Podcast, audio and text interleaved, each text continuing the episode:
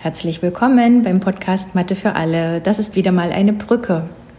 Und wie ihr die Brücken hoffentlich alle schon kennt, wenn ihr fleißig zuhört, besteht diese Brücke äh, aus einer kleinen Reflexion, also ein Rückblick, was haben wir ähm, schon besprochen und dann wollen wir euch einen kleinen Ausblick geben auf das, was noch auf euch zukommt.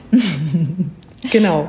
Und wir starten äh, mit diesem kleinen Rückblick und der Zusammenfassung. Und zwar habt ihr ja in der letzten Episode äh, mit uns gemeinsam eine kleine Entdeckeraufgabe kennengelernt. Diese Aufgabe hieß Trifft die 1000.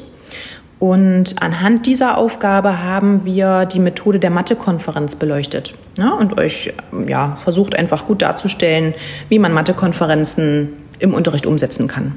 Ja, und dabei so tolle prozessbezogene und inhaltsbezogene Kompetenzen fördern kann, so ganz nebenbei. Genau, super, so Mensch, was für ein toller Zufall. Und ähm, genau, bei der Aufnahme, beziehungsweise dann auch danach, oder ich weiß gar nicht, ob wir es Nee, das war während der Aufnahme. Währenddessen haben wir es mhm. gesagt sogar, ne? Ist uns aufgefallen, dass wir doch eigentlich jetzt gleich im Anschluss euch... Ähm, mal gerne erklären würden oder, oder einen kleinen Einblick geben würden, wie es denn möglich wäre, überhaupt diesen Algorithmus der schriftlichen Addition mit den Kindern gemeinsam aktiv entdeckend kennenzulernen. Ne? Genau, und das wird jetzt Bestandteil der nächsten Episode sein. Und ähm, wie wir das doch oft mit euch machen, wollen wir mit euch jetzt besprechen, welche Voraussetzungen brauchen aber eure Kinder, ja. um diesen Algorithmus als solchen entdecken zu können. Ne? Genau. Und da gibt es zum einen eine ganz, ganz wichtige Voraussetzung, und zwar ist das, dass die Kinder das Bündelungsprinzip ähm, kennen müssen. Mhm. Sollen wir kurz erklären, was das ist? Nur ganz kurz. Ja, ja oder? Also, also, ja, mach du.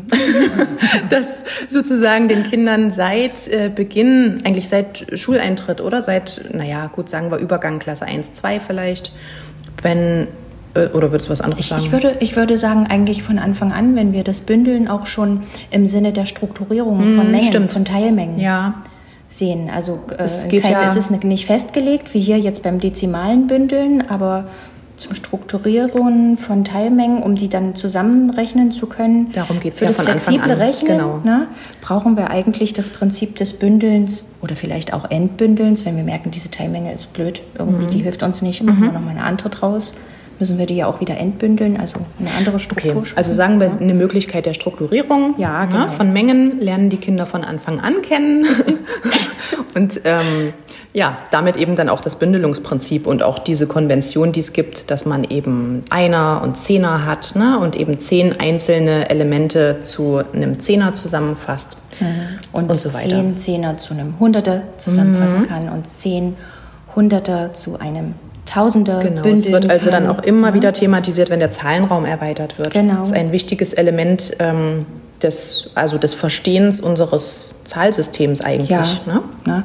Und, und wer das gut verstanden hat, der kann später super rechnen. Mhm. Und nicht nur das. Und um euch das schön zu zeigen, welche tolle Forscheraufgabe es dazu gibt, ist die fünfte Podcast-Episode gedacht. Ne? Genau. Und wir haben einen Forscherauftrag für euch, genau. weil ihr werdet jetzt kleine Wissenschaftler. Ja, unsere fünfte Episode heißt nämlich zufälligerweise auch kleine Wissenschaftler, weil wir ja gern wollen, dass die Kinder wie kleine Wissenschaftler die Mathematik und die Strukturen und Muster der Mathematik selber entdecken und mhm. forschen. Und dann dürft ihr jetzt auch ein bisschen forschend tätig sein. Ich hoffe, ihr habt darauf Lust. Nein, ihr müsst. genau, wir erwarten das jetzt von euch. Also.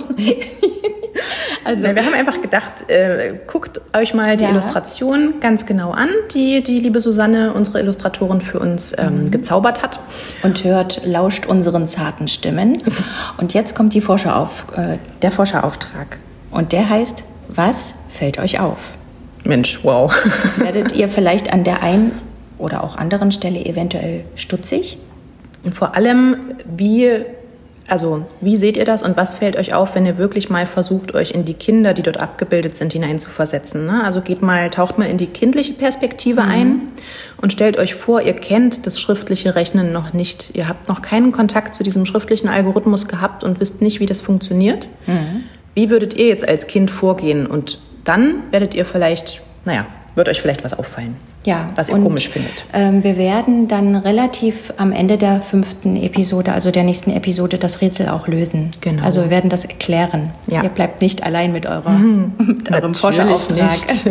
Okay, also viel Spaß. Ihr seid jetzt auch kleine Wissenschaftler. Genau.